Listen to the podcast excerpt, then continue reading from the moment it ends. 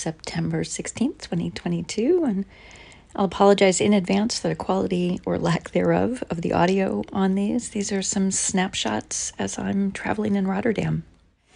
Uh, this morning, anyway, was, you know, not sort of what it, I set out to do. I really wanted to go to a floating farm that's in the ports here in Rotterdam, the biggest ports in all of Europe. And they've got 40 cows on a floating farm. Not quite in the middle of the city, it's really the edge of the city. But the idea is to bring agriculture closer to where people need it. That's obviously a small project, but presumably could kind of go to scale. Anyway, that was my goal, and I did get there, but you know, there's not a tour available today, and all the signage was in Dutch, and everybody speaks English. But um, but as I wander around Rotterdam and you see people walk by, you honestly have no idea what language they're going to speak as they walk past you. It's hands down the most diverse place I think I've ever spent any amount of time. And you can sort of play a game with yourself about what language you think people will be speaking when they go by, but that's not necessarily what they're going to be speaking. And interestingly, and this was true in Belgium as well, English is the default language. So all people, all sorts of people are speaking English, for whom it's a second or third or I don't know how many different language. Uh, so it makes it easy.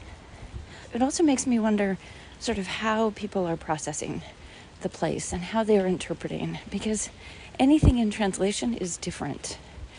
And so, with my curiosity lens on, I keep thinking, what are they seeing or thinking about that I'm not seeing or thinking about? Postcard from Rotterdam.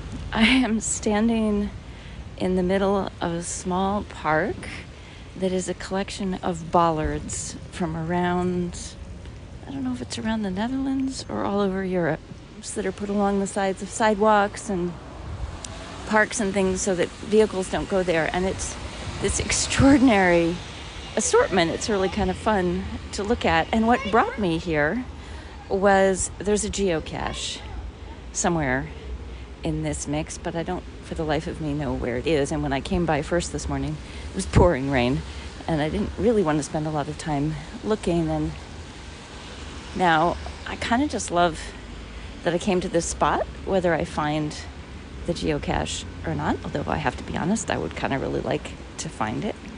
And it strikes me that this is one of these things that it would be more fun with someone else. You know, somebody else to sort of think about this, to kind of scope it out, figure out like what doesn't belong, where might this thing be? And that curiosity in partnership is particularly special.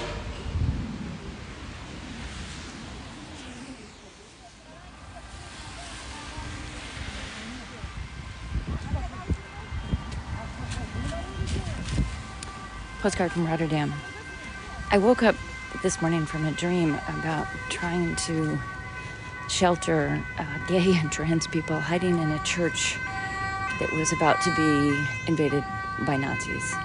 And I, you know, I guess I'm in Rotterdam, a city that was flattened in a matter of minutes by a German bombardment in 1943. And it's really hard to imagine what that must have been like. But I think that's the that's the curiosity challenge of being in Rotterdam is so what that it's hard to imagine.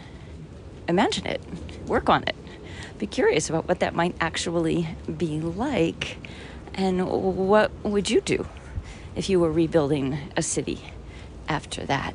So the the kind of crazy mashup of architecture here seems to me to be this very exuberant affirmation of um, rebuilding. And uh, it makes complete sense to me that Rotterdam looks the way it does.